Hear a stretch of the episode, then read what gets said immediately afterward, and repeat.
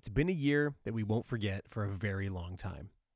And that said, I'm not going to dwell on it because I'm back with season five of the Bucket Seat podcast. I've had to explore a lot of different recording options that haven't been ideal through COVID, but I've come to embrace the sound of our voices through Zoom or Skype given the circumstances, and I really hope that you can too. Much like all of us, I'll be back to the in person interview format as soon as I possibly can.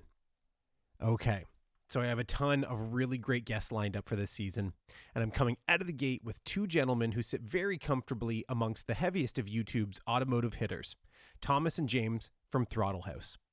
Now, I've watched a ton of their content, and I feel like I haven't even scratched the surface. They have hundreds of videos, millions of subscribers, and nearly hundreds of millions of video views.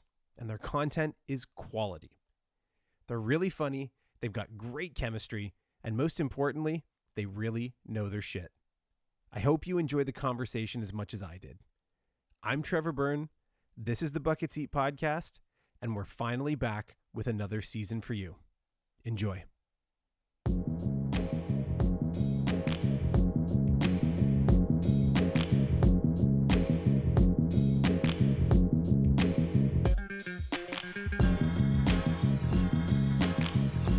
Do it. Okay. So, good afternoon, gentlemen, and welcome to all of our listeners. Today, I'm pleased to be able to welcome two guests onto the show who review cars of all sorts, putting them through their paces on the track, feeling them out on road tests, and as I suspect the internet to love, they run head to head drag races of almost all imaginable variations. They do it all online, and they have an incredibly popular YouTube channel that documents all of their vehicular experiments. They are James Engelsman and Thomas Holland of Throttle House. So, welcome to the show, guys. Hey, thanks for having us.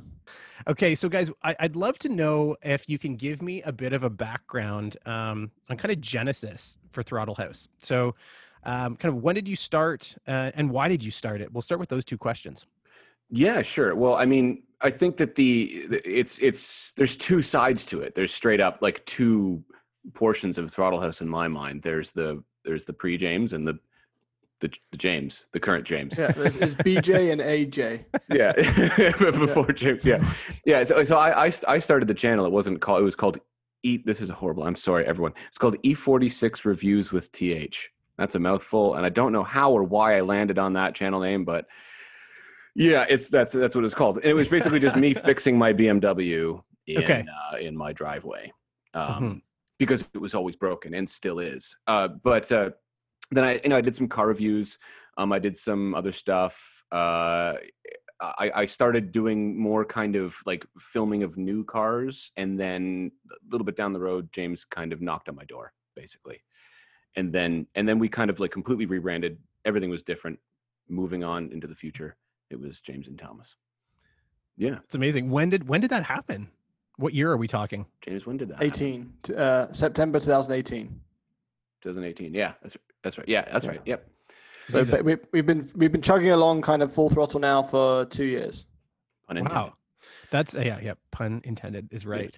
Um, wow. Okay, I, I had no clue, and I'm glad I asked that question. Um, so how did you guys how did you guys know each other then, or how did you how did you meet? How did that that uh, the prolific door knock um, he, happen? He, he he creepily messaged me on Instagram basically. no, so what happened was don't don't let Thomas paint it a picture where he's like the the golden goose here. Um, essentially, I, I came from a, a marketing slash media background, and I I've, i guess I, I, did entrepreneur stuff since the beginning of university. I'm actually a university dropout. How's that? Um, and I was in between preneurs um, is that? Like, did you just make that? In no, between preneurs. That's in, amazing. In, in okay, I was in between preneurs, right? I know people think that's code for unemployed, but those people are right. Um, and I was in my, I was basically sweatpants, pizza, and Overwatch for a year and a half. Don't know, James. It wasn't Overwatch. Be honest with the what were you? Okay, it was Fortnite. it was Fortnite. Yeah, it was Fortnite. But you know what? Like, I'm proud. I had some fun. Um, anyway, and I was I was always I was into cars, um, and uh, as just an enthusiast and as a buyer, and I was watching a lot of car YouTube and and at the time I was trying to figure out what the next thing was, and this wasn't actually it. I was just like, okay, something to fill the time. This guy Thomas is is he's got a good narrative voice and and he knows his cars, but he doesn't know how to build a channel. Like, and not that I'd ever built a YouTube channel before, but I'd built up similar communities and similar similar type of things, like same skill sets, and uh, Yeah, so so he Cars. messaged me and he's like he's like you're great, but you also suck at the same time, and I can help basically. what a Initially- pitch! What a initially, pitch! yeah, initially he was he didn't he didn't even want to be on camera, and then I and then I uh we we I we still hung out. don't. Uh, my mom says I got a face for radio. Yeah, you do. Uh, we, we we were just kind of hanging out. We hung out for a while. We went to a car meet and a couple stuff, and then a, cou- a couple things. And I was like, you know what? I feel like this guy would be would be pretty funny on camera. Um, I had a hunch, and That's so we, such a bullshit retelling of the story. that you is had this- not. like you had this genius I intuition. had this. I did. I had this. No, I, was I like, helped "Hmm, you- I, I can to help." see. I can see the future. And you know what? You you know what you did is you. I had you send me a screen test, and it's legendary, and I have it still. It was a joke. I sent it as a joke. The wor- was it though? The You- world needs to you- see this. You wanted the job. I did want fake. I, I I, was parodying Thomas's Jetta video where he has a church at the beginning and church bells. So Yeah. it started with me going blong, and he- then like pretending to be the church. Anyway, And he sent uh, me this video with- with his socks are way too high. Um and uh, that, uh, that wasn't actually on purpose. That's just how I wore them. oh I'm sorry then. Um Yeah, so he, yeah, so- Cyberbully. yeah, yeah, yeah. So anyway, he, he said, "I have this. I have this video. It will see the light of day one day. I just need the, the correct like like blackmail kind of avenue to to to show the world this video. It's pretty. It's pretty funny actually. But I was like, I watched that. I was like, all right, all right, kid, all right, kid, you got it. You got it. And that You begged me. You said my my channel's going down in flames. that never happened. I need That help. Never happened. All right. James, Well, what I- can you do to save me? Yeah, exactly, well, yeah. uh, our first video was not the answer because we, we filmed one video with a an F, and this is this is JLR are not going to be happy about this, but Thomas at the time had an F-type SVR press car. Oh, He somehow wrangled, and that was before my time. Those are Yeah. beasts. yeah, And yeah, and so we figured we'd do a film, the two of us, and it was crap because something that no one tells you, and here's a bit of advice: if you speak normally on camera, it comes off like you're the most wooden, bored person ever. And it's hard to know that. You have to kind of like there's there's a, an elevated pers- version of yourself you have to be for camera. Um, not not crazy amount, but just just that little ten percent extra. And so we binned the whole video, and then Thomas never made a film on the SVR, so he got a free press car, and JLR Yeah. never got the content. Yeah, that happened. Yeah. And then we bin- and then we did another one that we binned, which was uh, a Hyundai Velo- uh, Hyundai Kona versus a Mazda CX-3. CX3. That was also. Hey, hey, there was there were some really good jokes in that one. It just the rest of the video was crap. Yeah, well, you, you have to remember the context here is that I was an unwilling participant. I didn't want to be. I didn't want to be on camera, and I didn't want to review cars. And Yeah. I think, yeah. and Thomas said, "Don't worry, you know, you'll go off, talk to the camera, and come back, and I'll edit the ten minutes down to three, you know." And forty-eight minutes later, I came back, having just Yeah. mumbled. I don't know what happened, but we've been. We actually released that video, It was a lot of editing. and then we were so embarrassed Yeah. about it, and it got thirty thousand views or something, and we just deleted it. which Um, wasn't bad, all things considered. I mean, like, yeah, that that doesn't sound bad at all. yeah. I mean, No, that, but then the next one we kept that was the which is the Hyundai Kona electric, Uh, which was our first yes, yes, the, the Kona Electric and the uh, in California. Uh, what was the other one? The Kona Electric and the Hyundai Nexo. Nexo. and that was a bit hydrogen. cheeky as well because that was a, a launch in California, Mhm. and I wasn't strictly, uh, you know, we, Thomas hadn't got Throttle House to the point where invitations were acceptable. Uh, for sorry, two invitations were acceptable. He was only Right. worth one seat on a plane and one hotel room. So what I did is I actually went. Uh, we, we finangled it with uh, Adi at Double Clutch, and I went as, As a Double freelancer. Clutch freelancer. Yeah. Nice. Yeah. And so I actually did write two You articles. did write an you, you did write an article, I'm yeah. a published author now. Um, Is that on, Adi- on double clutch? yeah. on yeah. Double Clutch, yeah. I mean, Adi ripped it apart and turned it into an SEO masterpiece. But so all, all voice and personality was destroyed. But Shout out Uh, to shout out to Adi. shout out to Adi. Adi, yeah. Um, but on the same trip, we filmed those two videos. So um, I think Hyundai kind of got two for one. So no, that's Yeah, nice. That's funny. I didn't know that you guys were were in with with Adi. Um, Well, I, I used I used to I used to write for Adi. I did for a year, over a year, over a year, I think. Yeah, no kidding. yeah. No, it, that was that was my first kind of foray into actual journalism. It was a- it was a really awesome opportunity. I just uh, I I also so like I would I would write an article on the press car, and then I would also just make a little video for my channel in my spare time. So uh, so Adi got two for the price of one as well in that in that particular one, which was which was it was a great opportunity, and I uh, it gave me a chance to kind of get a start to grow a picture of the uh, the industry, right? Yeah, I mean, well, that's a, I mean, that's a great segue into the next question in terms of automotive journalism and both your take on it, your involvement in it, and and I guess maybe even what you feel defines it. Yeah, well, see, everything we do on the so when, when you when you watch a Throttle House video, it's you know we, we goof around a lot. There's lots of jokes. There's lots of there's there's sketches and, and humor and we and we kind of kind of build all that stuff in but underneath all of that is an underlying narrative of actual journalism we never lie about a car we never hold anything back we we we tell it exactly we we describe exactly what we see with the car so kind of you know packaged in with all of the fun that we like to kind of add into the video is is uh, I don't want to say consumer advice because that's not exactly always what's there but um, we there's definitely we're not going to lie about how a car fits in or what our opinions are on it based on all the cars that we get to drive. So in a way, yeah, we're journalists, but also maybe also not. I don't know.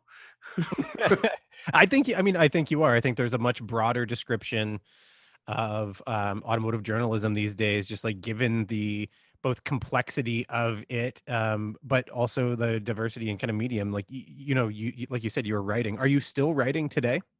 Well we write uh, we write for our own website and for instagram. So like there's there's, okay. types, yeah. there's some some cars that we take that uh that don't we don't necessarily have a have time for a, a video on.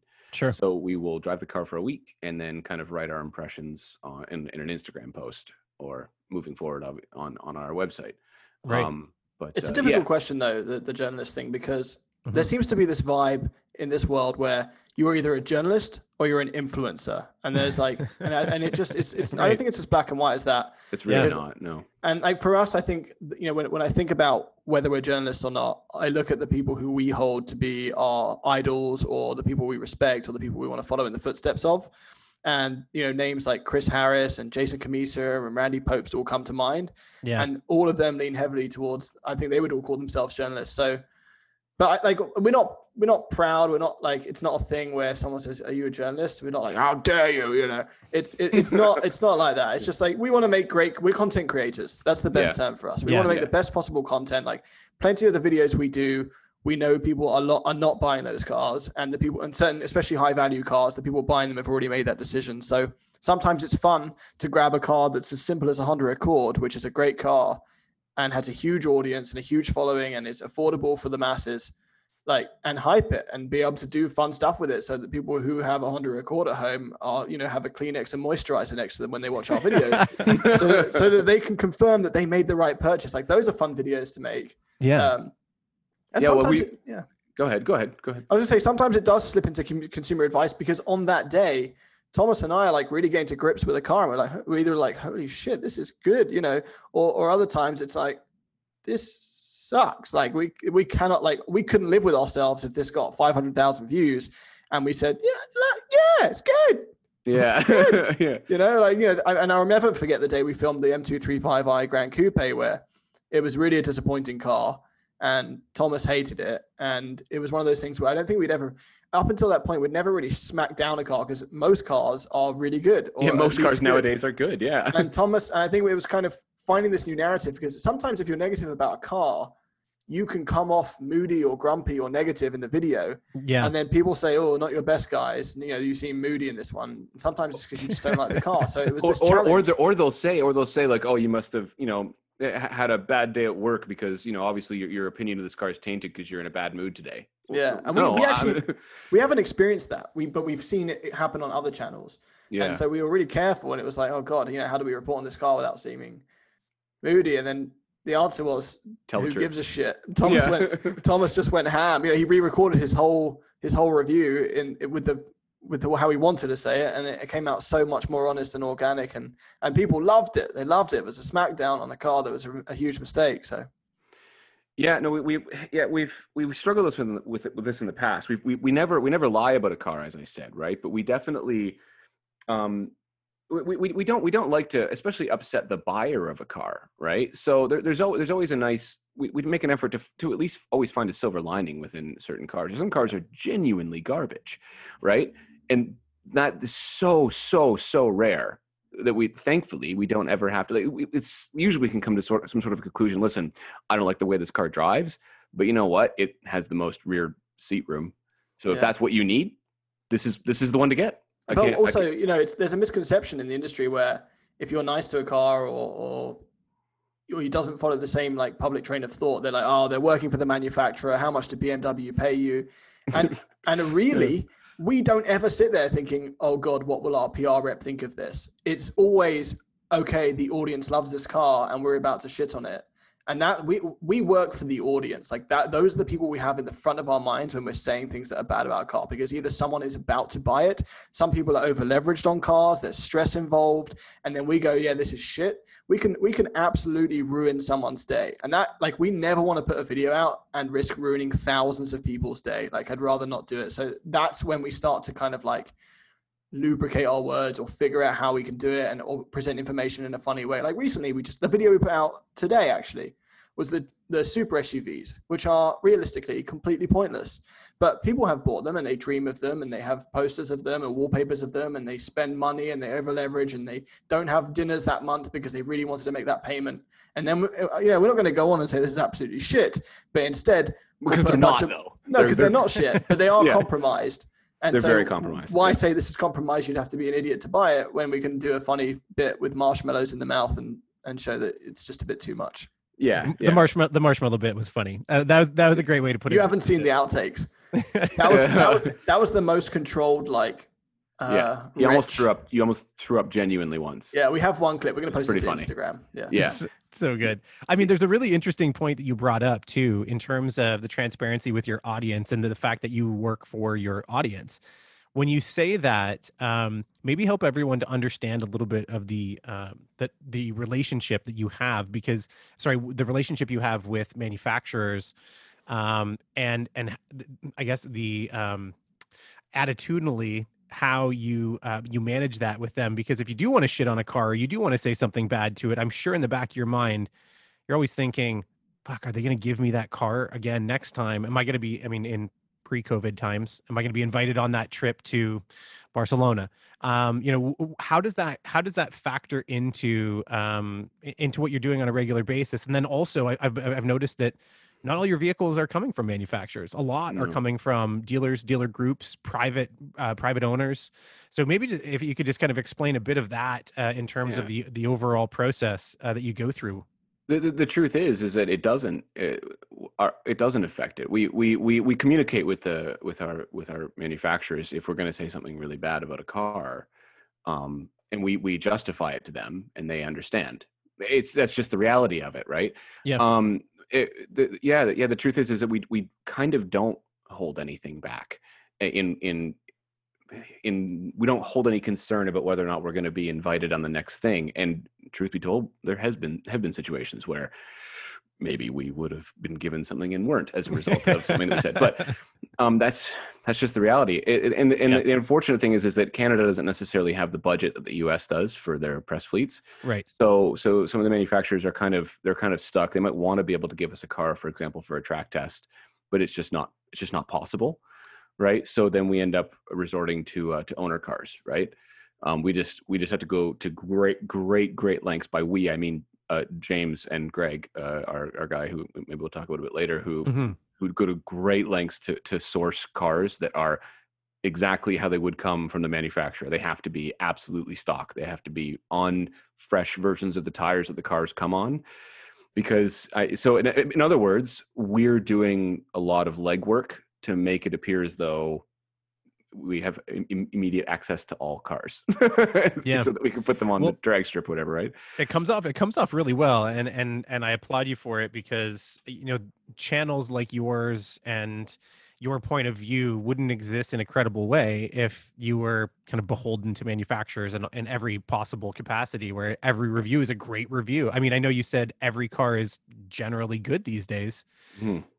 but there are certainly better cars than others and and I love how you are able to position them against each other to really show that and I think that's an honest way for consumers to be able to look if they're doing reviews or if they're comparing something and and the levels and trim levels and models that you are including in your in your videos I think are a really great representation of how most consumers are searching and shopping right now.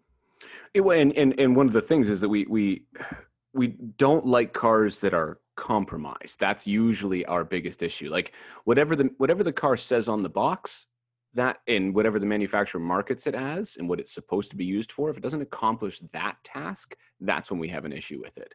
Okay, basically. so that uh, it's interesting because you said compromise before when you're talking about the super SUVs, Yes. um, and so that's what you mean is that. Um, actually, no, I'll let you explain it again. So when you say compromised, um, define that for everyone go, listening. go ahead, James.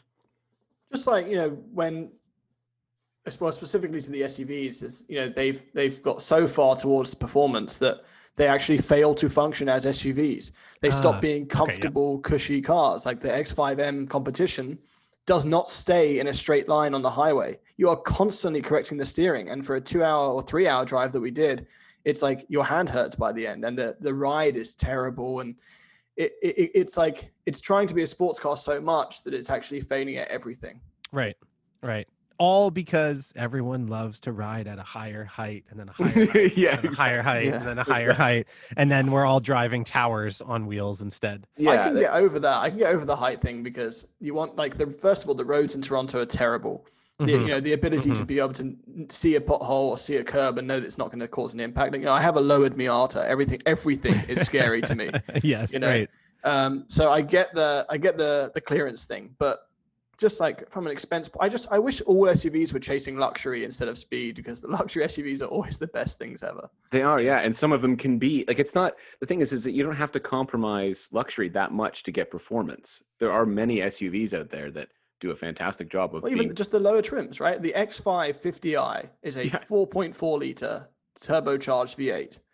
And That's it's plenty. So, it's so Yeah. comfortable and cushy. And then for like what, 60 grand more, you can have an uncomfortable ride. you can It ruin the suspension. Yeah, It doesn't make any Yeah. sense. But Yeah. you get to tell your friends you have an X5M. I don't Well, know. I don't get it. I was gonna say it looks great rolling up at the country club. that's yeah, Yeah. that's the thing. Yeah, Um, so as we're talking about um, as we're talking about all of these different vehicles, and and Thomas, you alluded to it. It takes a lot of work and a lot of effort, and if you're not getting them from the manufacturers, and we're not in a huge marketplace like the U.S. that have these enormous fleets that are robust and you mm-hmm. know have have have a huge staff that are manning them and able to distribute them, they deliver them to you in most cases. In Canada, so now what does your team look like? What does the Throttle House team look like um, it- to be able to help you kind of make all of these videos come together? Well, I mean, more than videos, the entire productions come together. yeah. Well, I mean, up until uh, what was it? The beginning of last year, it was This just year. James. This year. Oh, sorry. You're right. At the beginning of this year, it was just James and I. We Wow. did we did everything right. I, I I did the shooting and editing. James did the organizing and planning and the the, the pre. Basically, he did the pre-production. I did the post-production. Yep. Um um and then we hired a, a, a camera operator slash editor, Carson, who's a legend. And uh, then we uh, uh, uh, we hired Harrison, who now does sound and and drives the camera car, and and now we have Greg, who is helping James on James's end with uh, with pre-production planning and stuff, right? And that's it. That's the team. Nice. Uh, so there's how many? That's one, two. There's four full timers, one part timer. There you go. That's phenomenal. That that's that to me signals a pretty big evolution in in uh, Throttle House as a as a business. I would imagine as well. Yeah, well, it's, it's we consider ourselves really lucky because obviously a lot of businesses get to the point where they need help, but they haven't got the revenue to be able to support it. Yeah. So like, it's so amazing that we can actually afford to pay people to help us, and you know we're not putting out our hair finding the pick, picking up pennies to pay them. So Totally. That's pretty it's pretty dreamy. I mean, and congratulations guys, honestly. Yeah, And you. especially in I, I know that it's more than 2 years in the making, but um at the uh at the rate that you've you've grown and I I you know, you may be um bashful about it but the, the fame that you've achieved on the internet um which is kind of everything you know when we say the internet now it's not like oh they're just like famous on the internet they're Yeah. famous famous now and and i would say that in, in you know their celebrity status in the automotive circle is is real now um and and that that is attributed to your fans and those audiences and so when we talk about those audiences where are you seeing the predominant or the lion's share of your audiences your audience coming from geographically The the, the U.S. predominantly. yeah, we're we're 60 percent North America, ten percent of that's sorry, not ten percent of the sixty. So not ten percent. Like 10% of the 60 okay, let me go back hard. one step. Fifty percent US, ten percent Canadian. right There you go. Yeah. And then the rest is Europe. Uh, there's a lot in Germany, England, Australia, the big yeah, a lot of the English speaking countries, and then uh, and then India. Uh, depends on the Indonesia. cars though. Like if you do a does depend on the Mercedes, yeah, if you do a Mercedes, you get a lot of like India and all those countries Yeah, 'cause around there are huge East fans of those Asia. cars there. Um, but But if but you do yeah, a Mustang, you just get America. you obviously you just get well if the car's only sold in the country, then yeah. Well, actually, no, the Mustang's sold in the UK now. It is, yeah. that's true. The- Yeah, Roy, yeah. Reid, Rory Reid has one. Does That's he? True. Yeah, Yeah, yeah, yeah, does. yeah. Oh, what an idiot! Ah. No, no, the Mustang. Does he have, Rory, does we he have an love you. We, we will fire that no, of course, conversation he's got up. a G. He's got a GT. Obviously, you come That's on. not obvious. In England, Yes, something it like a, is. V, a naturally aspirated V8 in England is a nightmare because the insurance is probably nuts. Well, he, I would he's imagine elected, so. He just, he just paid for it. I think it's yellow. I think it's he's got a yellow Mustang. Yeah. All right. Okay, before we start going backwards to learn a little bit more about both of you, as my my son is now entered into, I- I'm like in my attic is where I'm Yeah. I'm recording from right now. He's now come in, so we'll probably hear him in the background a bit. Um, Magnus is a big car fan. He's just he's six and he's more and more into it every day, which makes me so happy. awesome. Um, okay, so uh, before we go backwards in time for both of you, um, on the channel for Throttle House, most popular videos. What what, what is like generally as a you know I, I want to say you have multiple genres or multiple styles and formats within your show. What what is um what what is I guess driving the most views? Probably the old versus new series, James. Um, I did, we do some pretty controversial track tests. I, yeah, it's it's probably I would say that the track tests are probably like the well the the, the ones that seem to uh, garner the most interest are the combination of the drag race and the lap times, right? Um, and yeah, I'd say those are probably the ones that are are, are getting the, the most interest, and then shortly trailing behind that is the old versus new series. People seem to they really like to see the old one compared to the new one, and it's fun for us too, obviously, right? Yeah, that's got to Yeah. be eh, that one is that one is definitely my personal favorite. Favorite is seeing the old versus new, and I think we're collectively. I don't know how old you guys are, but I think we're probably in the same kind of range. hmm Is that we've been around for long enough to see a few generations of all of these now, Yes, and yes. and then also sought after ones that were you know when we were in our teens or before that looking at. Um, okay, cool. So that actually is a good segue into going back in time. I do this with all of my guests, and so I want to start at the beginning for each of you Mhm. to understand what it was that really inspired you. What was it that drove the passion for automotive? Because all of us, and I find all of the guests I've had on this show, a lot of my friends and a lot of the people I hold very close and near and dear to me have this passion and there's a spark there's a there is a genuine fire that burns in all of us that keeps us dri- you know so driven and i'm using so many hilarious um hilarious analogies here but um what was it that got you into cars like what was it that inspired or hooked you and uh, we can spend some time on that independently and then i've got a kind of rapid fire for you after uh, go ahead, James. Go ahead. Mine's a simpler one. Um, it's a simpler flavor of enthusiasm, which is I was never into racing. I was never really into supercars. I didn't read magazines when I was a kid. But when I turned 17, which in England is the time you can learn to drive, the liberation and freedom that driving gave me was like nothing I'd ever experienced. And I realized I wanted to upgrade that experience further. And, you know, you go from like, you know, not to say that a, a hatchback, you know, from 2006 wasn't bad. It was great. I love my little hatchback, my 1.2 liter Vauxhall Corsa. Um, but uh, just like I was just like, I would like this to be better, and I and so you know, it, it was one of those like this is motivating me to work hard. And it was a little bit material, but it was just I love driving so much. And then you know, you go suddenly you're renting a Mustang on a Vegas holiday, and you're feeling how how liberating that can be. You know, from driving around the neighborhood in England to suddenly being in the in like on, on the Hoover Dam in a convertible Mustang, spending all the money you earned on that one week rental. like those moments to me, those moments of freedom and, and feeling amazing, like that was what I liked. And every time I get in a different car, I get a different flavor of it. So um, yeah, unfortunately, it's a bit of a boring story for me because it doesn't. There's no layered like my dad was a race car driver, or I always I always watched them on the this on the, and you know it's not that. It's just to me driving equals freedom, and I wanted to keep increasing that feeling. you mean your your dad was not named Horacio and he didn't have a company called pagani No, that you just his like name walked is into Simon, No? and he's a lawyer, and he's boring. Although he has he has good taste in cars. He has great. What he didn't he have an Alpina? He had a, he had an Oh, E46, nice. yeah, E46 Alpina B3. That's Wow. cra- That's a crazy cool car. But Yeah, I That was young. such I a was young cool- when he had it, and I didn't I didn't care for it. You know, he yeah. had You're a just like, three, man. Well, he had a he had a blue 330 before that, and then he came Yeah. home one day in the Alpina, and no one noticed. No one in the whole family realized the car had changed. oh my, that's amazing. So- oh, That is, that's kind of cool. That's a sign of someone with great taste. Yeah, yeah, yeah. Uh, my, my my story is is is much. It's actually similar in a way. The, the more I think about it, I, I've been asked this question a few times now, and the more I kind of dig into my memory, the more I get a little bit kind of stronger of a of a of a story for it. And I, and I realized that, like, I was, in a way, I was always into cars, uh, but more like passing. I was never obsessed with them growing up, right? You know, I had I had Lamborghini models, and I had, you know, I, I enjoyed cars. I always would point out a Corvette or a Mustang going by, right?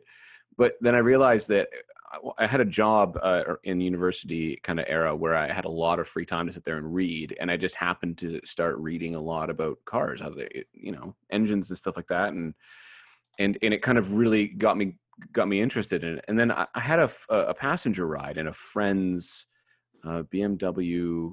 What was it? It was a 328i. I think it was a it was an E90 gen. Maybe no, maybe it was an E46 gen. So it wouldn't have been a three. Yeah, it could have been 328. And and he went around a roundabout really really quickly, and there was just this moment of like, oh my god, I did not know a car could do that.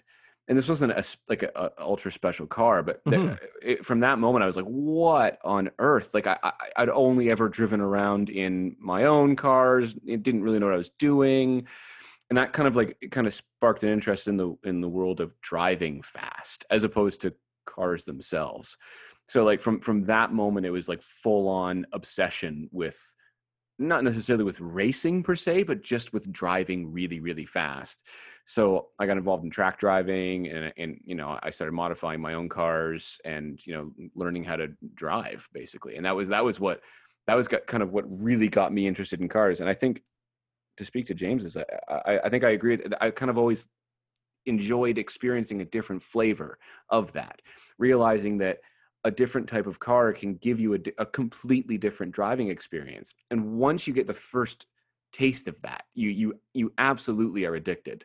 Once you realize that this one makes this noise and drives this way, and this one has this type of gear selector, and and this one's rear wheel drive and front wheel drive, and oh, and like when you realize there's so many different versions of performance, you're it's immediately addictive, and you it's just, like a you- song.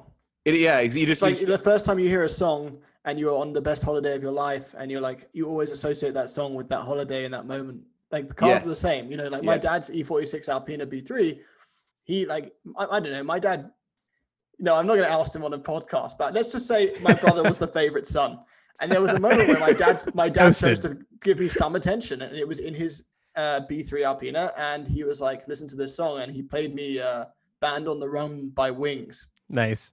and I, I will never forget that moment. And I was very young, and it was like, wow, B3 Alpina will always be band on the run. And you know, it's those moments where, and same with Yeah. the Mustang, and you associate it with the Vegas rental. I don't know, it's nice. Was the was were the windows down and your your hair was flowing in the wind and Yeah, it all felt like yeah. uh, It yeah, it was like- way too blustery, and you end up putting the roof up for the highway because the dream is is not real. Like, like you're like, oh my god, this sucks because I've been on the highway for five hours with the roof down. My brother next to me is like, what? yeah. Yeah. Well, it obviously didn't hinder you enough if you're an, if you're a Miata owner. I mean, hey, you're used no, to I it love now. it. I Yeah. love it. Yeah, he arrives at my house with his hair standing on end, going, oh, "I'm really tired now." you Worth just it. got you just got to fight it. with the highway for two hours. Oh yeah, it's loud. Yeah. Yeah, I can't do it anymore. Actually, I'm I'm roof up on the highway these days. oh, we, we do we do too much driving these days, right? It's it's yeah, you can't. I, I totally hear you. I'm I'm also I just I don't know. I'm not a I'm not a convertible guy. Um uh but I think that for me is which I'm sure you both both appreciate is like the ideas of torsional rigidity and and driving enjoyment for me. I'm like yeah, yeah it's just not my thing. Anyways, I won't belabor that. Um okay, first car you owned, rapid fire for both of you. Go ahead, James. Uh, Vauxhall Corsa. Vauxhall Corsa. Yeah, Nice. it's, it's basically it's a hatchback, 1.2 liter. I think it I think it has 80 horsepower. Um, manual. Every car in England's manual, basically. Every car you start with is manual. Right. Mine was a mine was a hand me down for my dad, Pontiac Bonneville SSEi. Whoa, nice. Yeah, the yeah. Bonneville. Yes, supercharged V6. That's awesome. I had uh, mine was a Dodge Shadow 93. No, sorry, Nice. 93, 91. I can't even remember now. Cool. It was maroon with a white and red racing stripe. it was Phenomenal. maroon. Phen- phen- phen- phenomenal car and color. Mine was white with gold wheels. That's pretty cool. Woo, nice. Yeah. Hey, that's a that's a great Bonneville color combo. Yeah, that's right. Okay. Um, did either of you, or well, I mean, I kind of know the answer here, but um, first time you started tinkering with a car, um, or Mm. did you tinker at all? Were you into it? Um, A couple my of days ans- ago. My, my answer. I what did you do? I took, I took off the number plate. That was your first. I was going to say my answer to this is going to be a lot longer than James's. All right, you know, I have a real answer. It's really short, so I'll just do it. Okay, go Um, ahead. I changed the exhaust on my Miata, and the stock exhaust, and I didn't wear gloves, and the stock exhaust is incredibly sharp. So I sliced my hand open, and it didn't hurt that much, but it kept it bled for like two hours, and then I realized I hadn't had a tetanus shot in 12 years, and you need one every 10 years. So I managed to get the aftermarket exhaust on, and then the next day I had to go to the doctor and get a tetanus shot. Oh my God. Was it during COVID or pre-COVID? No, this Oh, was this is years two ago. years ago. Okay. Okay. Uh, yeah, my, mine's mine's very much more involved. I I started like working on cars so that I was able to afford them. Like you you, you cannot buy a two hundred thousand kilometer, fifteen year old BMW and pay someone to work on it. You will be broke. Yeah. In like one day, so I, I I had to. I had no choice. Um, my- but I started before that, changing tires and doing some brakes and some you know changing my own oil on. I had a Saab before that and a and a Nissan before that, which I did some of my own work on. But but no, I, I really started getting into it when I started modifying the car for for track driving. So I yeah, that's where I learned. So since then, I mean, well, I have a that car's gone, but I have a, a black uh, E46 330 race car, which uh, we're going to be doing some racing with next season, and and I think I think every single part on that car has come off and gone back on by my hand at some point so like down down to every part of the subframe so yeah so yeah i've I, I the only thing i haven't really ventured into is uh engine building right? Like the most i've done is uh some top end stuff you know seals and head gaskets and stuff but i've never done any any actual bottom bottom end engine building. And that's uh, that's next on the list. As soon as i get a chance or i have an engine that needs to be rebuilt i'm not gonna i'm not gonna force myself to do that unless i have to. The, the next one's probably my s54 and my in my m3 i feel like that's coming up real soon I've heard I've heard that that happens with those. Mm, mhm, especially when they're at as many uh as many kilometers as mine is and they are consuming as much oil as mine is it's a good sign. It's a good Mhm, sign. that's always a good sign a yeah good sign. We will have to stay very uh very well informed on that story as it yeah. I'm be on sure- instagram I'm sure it will be there. I'm sure Yeah. it will be there. Um, uh, I, didn't I see a didn't I see a post um of about a there was a fire extinguisher incident recently? oh god yeah okay so i partially blame james for this That's Because- fair. That is what it, it is though. It is though. Because we Somehow I got blamed by my girlfriend for this as well. Yeah. Okay. So we, we went. We did a uh, for our million subscriber special. We did a my M3 versus James's Miata uh, a drag race, Mhm. right? And it was a super fun day. And as a joke, James had a fire extinguisher that he was going to because that M3 since I bought it has been nothing really but problems. That's not necessarily the fault of that car. It's just what they do. It's it's inherent in the design that everything breaks. So I, I, yeah, it, it smokes and, and the, that was the fifth time we tried to make that video happen because I kept having a valve cover gasket leaking, which was dumping oil on the Oh, exhaust wow. manifold. And that was like the fifth time I'd reseated that valve cover gasket. So anyway, so he ended a fire extinguisher. He made a joke of it, gave it to me, and then I and I put it in the car jokingly that I was going to need it, and I put it in the back seat, and uh, I forgot about it, and uh, I drove the car around for the next like well I don't know weeks and uh, maybe even a month, and uh, the, the the pin worked. I didn't know this was a thing that could happen. The pin worked its way out. That's that seems like a design flaw to me. It absolutely. Well, I, I think you say that, but then you're going to come to a moment when you need that pin out, and you Yeah. want it to come out now, right? so, so, so maybe it's good that it comes out easily. I don't know. Anyway, it worked its way out, and then I went around. It was sitting in the back seat. There's a roll bar back there, uh, so the back seats aren't usable. It's sitting in the back seat. I totally forgot it was there. And I went around a, a left-handed corner at a pretty like decent speed. I wasn't going too fast. I wasn't really speeding, but it was enough to swing the fire extinguisher side. It like swung sideways on the seat, and it literally wedged itself against the roll bar with the handle. It wedged open. So, so I heard this noise, noise, and I was like, "Oh my god, what, what is that? Did I just blow a tire?" And then like as I was driving around the corner, I was like enveloped by this yellow mist. And I was like, what? I started tasting it. I'm like, what is that? The true color of the car under the wrap was trying to return. yeah, the true yellow.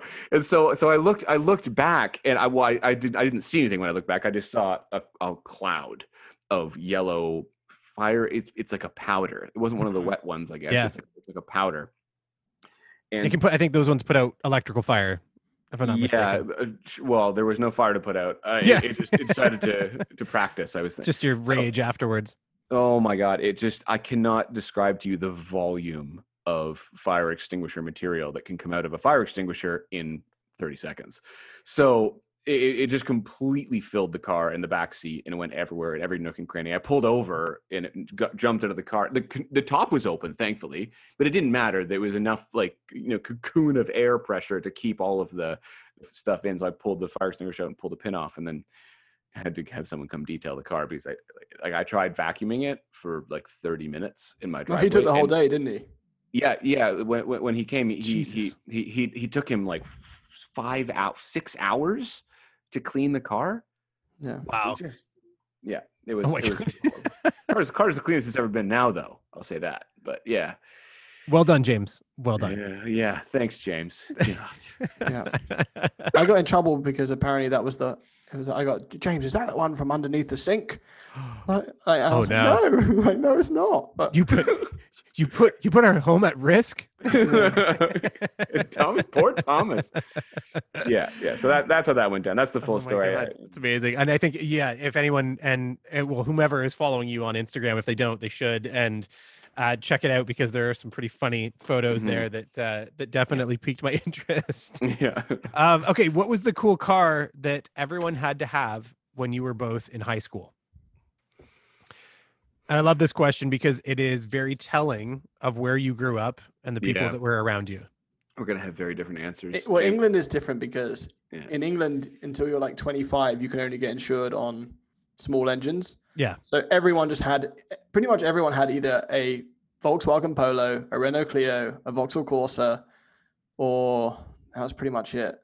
And then the wealthiest kids, if they, you could get the the one series hatchback, and I think in like a, it was either like a 120 or a 128i, and that the wealthiest kids had either that. Uh, oh, there's some Suzuki Swifts. Um, and some minis. If you're if you're wealthy, you had the mini, the Fiat 500, or the uh, or the that was or the BMW one series was about as fancy as they got. Thomas, Yeah, what I- about you? Uh, well, I grew up in like it's not really a smaller town, but it's it's you know, it's it, it's a not Toronto, Southern Ontario city. Brantford is where I grew up. So I Okay, mean, yeah, yeah. it was, it Shit was, it was uh, shut up. Yeah, no, it's not. um, so Mustangs. It was Mustangs. Yeah, like, five just, liter yeah. Mustangs. Yeah, yeah. Some someone had one. It would come up and it would rumble, and everyone would go. Ooh. And you know, I, I, at that point, I didn't really think it was that cool. To be perfectly honest, right? I was just like, idiot. See how much fuel he's using. Like, so that, that's that's kind of where my brain was at in high school. I mean, I I secretly thought they were cool, but I mean, if I was standing beside a girl, obviously, you're like, Wait, wait, that idiot. this guy. That's not that's not a cool thing to do. She's like, no, it's not. Uh, yeah, yeah. and then so- she got in the passenger side. immediately yeah so that's, that's, that's it was mustangs and corvettes so no one could afford a corvette in high school so it was you know someone would have a like a, a crappy what what was that generation of mustang i just i'm not a big fan of it the, the, one like post Fox body. Yes yes Uh, yeah, that was Uh, not a good looking. not a good yeah, looking one um, I mean, we all forget the name of it, but I that's can't for a remember the reason. name of it. Yeah, you, you know, you know what I'm talking about, though, right? Yeah, no, we don't. Yeah, but before before before the before the front end got a little bit uh, more classic looking and vertical. Yeah. Anyway, so yeah, it was that generation, and it was probably a cheap one, and, and whatever it was. Yeah, no, I, I hear, I hear that. That was, that was very much the sign of my times. I mean, my my town. I grew up 30 kilometers outside of my town, and it only had 6,000 people in it. So, uh, it was, it was. a small town. Yeah. Well, It wa- welcome. This is the internet. It's cool. You, know, you get to speak to people electricity all over the world. Uh, I'm not joking when I say that I did not have cable TV until I was 16 years old. Uh, I had three channels on a little rotary dial that adjusted my antenna above my home, and and I Hmm. got whatever was out there, which was basically TVO and CBC. That's yeah, that's it. But It was an damn, honest make a upbringing. fire in a field, right? And, Mine was know, similar actually. I didn't have your own cable. My parents, my parents were just against it. So I had channels one to five. Wow. Yeah, but I got Hey. PlayStation One. Hey, look where we are today, James. Look where we are Today. We made it. We made This it, yeah, we're talking on the internet. Yeah. um, okay, so I'm gonna move through uh, a bunch of these um, that we have. We have a we have a bunch of stuff to talk about still, but I know we don't want to make this a six hour show. So we're I, I'm gonna I'm gonna pick some of the the choice questions here um, that I think everybody's gonna be really interested in. Um, the first is being just I mean. COVID. This has never been a topic on the show ever before. I mean, we've never, I've never lived through a global pandemic. So, yes, right. um, that being said, what have you learned or or what have you observed during this pandemic? I mean, as a as I'm saying, automotive journalists and content creators, um, I, I will not call you influencers. I know that that's like a dirty word. Um, Yeah. also, also, I don't think you fit the bill for it, um, and that's not an offensive thing. Um, the the idea of of what's happened to us globally, and the amount of content we have consumed like i'm done i'm through netflix there isn't any more on netflix now Yeah, exactly, I, I. I have i've seen it all um and i have I've witnessed quite an interesting boom in youtube content especially the content that i love in the automotive space. And so you being both at the forefront of that what are you observing? Like what are you seeing uh, in terms of either uh trends highs lows? I mean is there any innovation that it's driven? I mean generally what are you, what are you thinking about it? What have you seen? Um, we've we've had to get creative with with with what cars we choose and how we make content with them because I mean a lot of the cars that were going to be here by now weren't are not.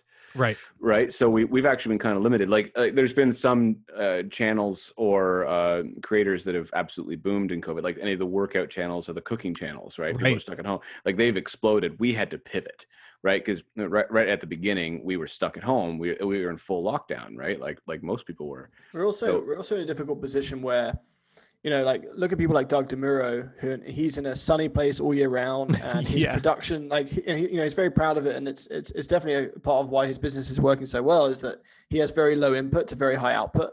yeah Um, we've gone the other way, and so COVID has made it very difficult for us. Where, you know, we want to do high production pieces and we want to do certain cars. Like some of our best stuff, like we, I, I love. You know, I'm sure Thomas does as well. But like just going to California and making really special content, whether Yeah. it means that we are in a poorly disguised police car dressed up as criminals out on a canyon road, like knowing that if we got caught, we probably would have had some trouble. Um, and the juice was definitely not worth the squeeze on that one. Um, but like driving Lambos in the canyons and and Rolls Royces and and kind of having these like dream trips on our on our own dime, and that's where I think one of our X factors, which is we'll spend like our, our goal we're not, we're, we're not revenue focused at all or rev- revenue oriented. If the revenue is there brilliant we'll use it to hire and make more cool stuff happen. So we're content focused and enjoyment focused. So we you know for thomas um, the Randy Pobst Jason Cammisa three car willow springs trip like he would he would have paid like everything in his Yeah. bank account to do that trip to do that yeah you know, rather yeah. and, but the fact that we got to do it as a production was amazing. So all of that stuff Yeah. has just disappeared as a result of COVID, and that's really disappointing. Um, and and it's not like as I said, you know, going back to Doug Demuro, we didn't have content stockpiled. We're always operating like three days ahead. Like we have content for the next week. That's it. that's Right. so really true Yeah. so it's kind of scary. Whereas like I remember Doug announcing when COVID hit that he had like 27 videos in the bank ready to go, and it was like, oh god, okay. Um, and the same is true right now. We have content until next Wednesday, and we're done. So um, it's been tough. It's, I said to Thomas, "We are salmon." You know, it's all upstream. yeah, Yeah. it's true, yeah.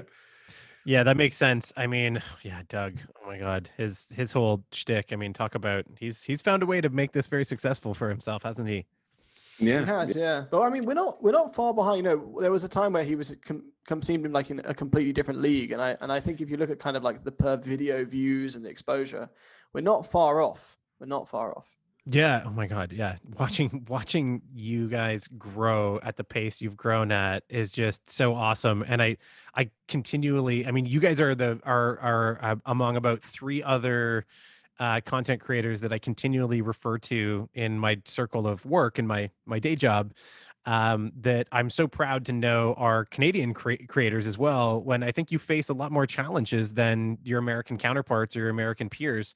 That have way more access and incredible weather all the time and all of these Yeah, things that they're not the fighting weather. against on a regular Yeah. basis. So Yeah. Well, they, Kudos. could, they could road trip to all the all the things right now, all the opportunities in the states. They've done. There's been so many drives and press cars over there, and we're just watching Right. it happen from up here.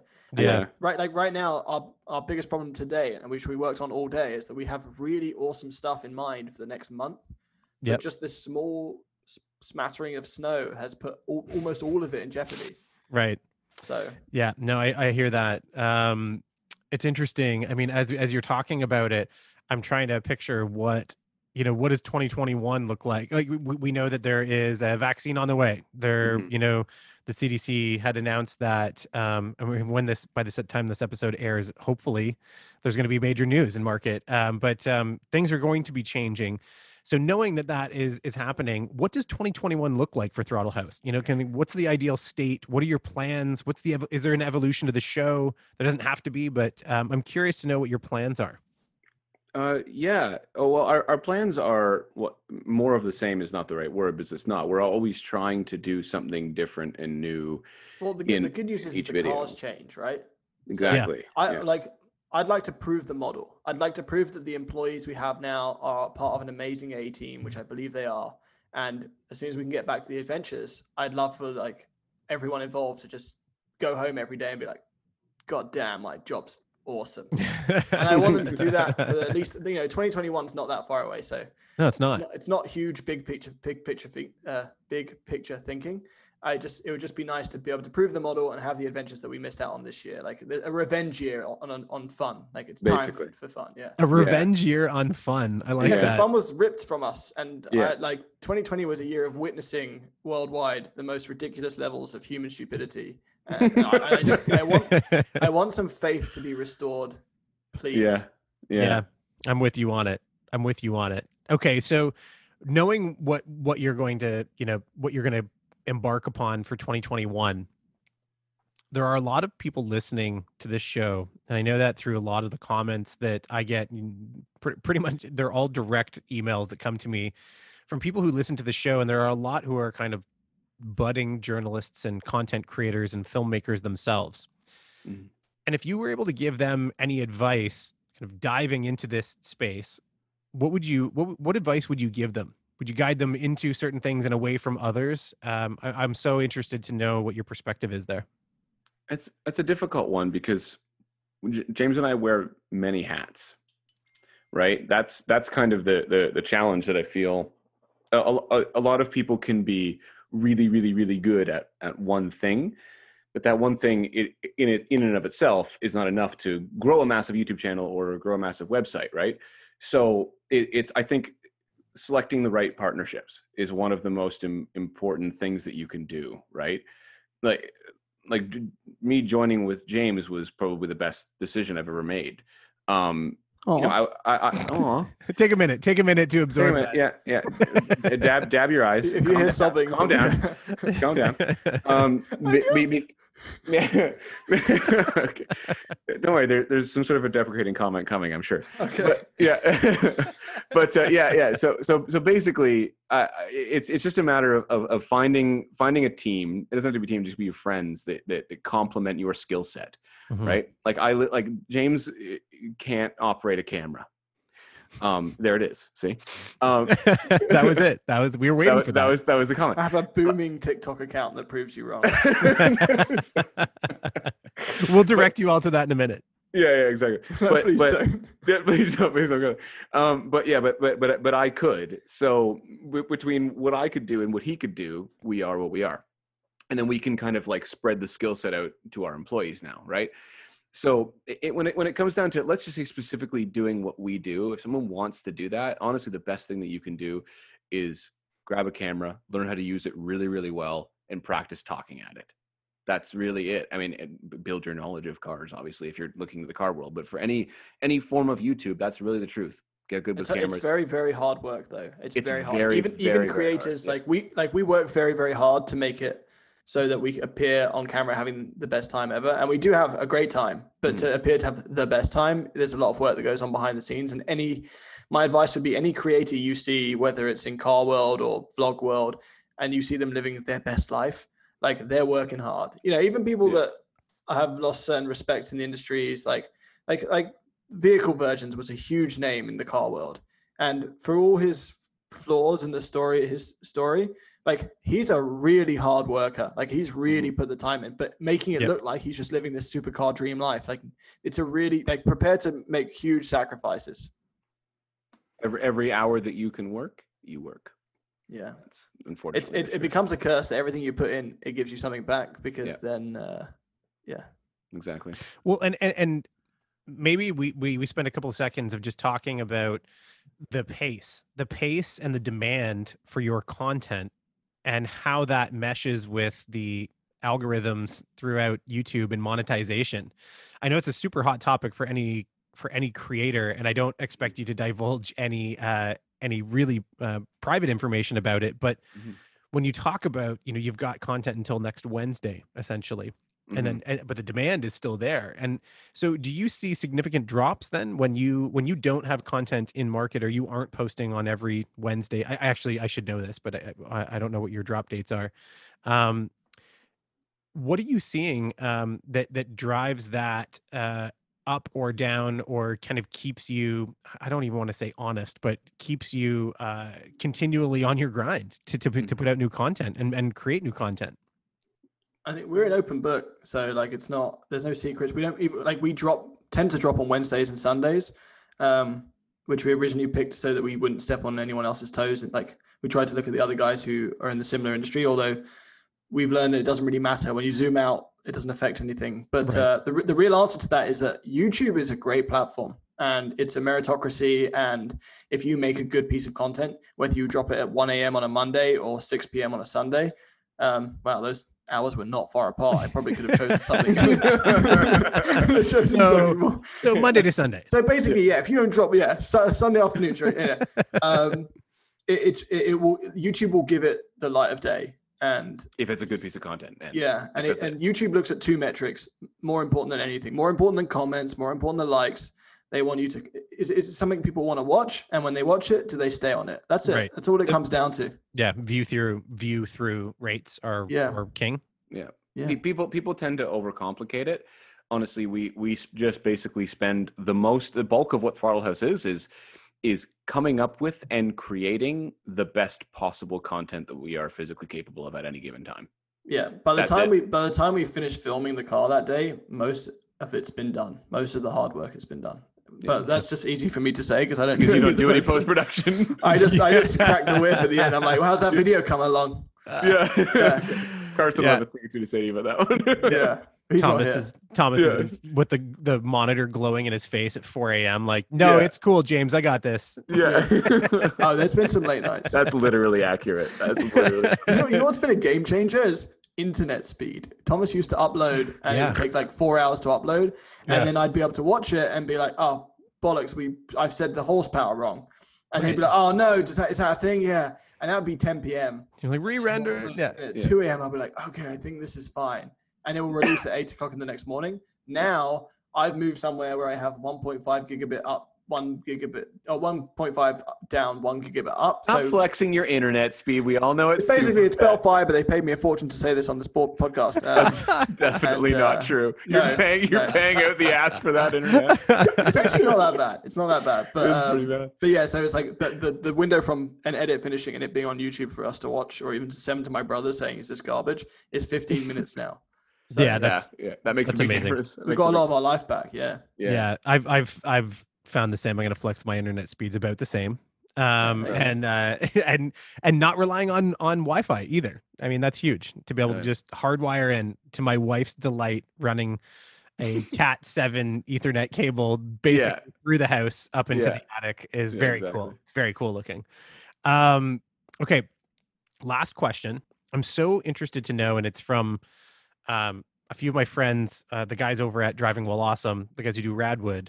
I've spoken Oh, to them quite a bit, and uh, Lane Skelton on their show on on DWA podcast talks about you know stoking the fires of automotive enthusiasm, and and that's really what they are behind. I mean, I certainly feel like that's what you guys are into as well.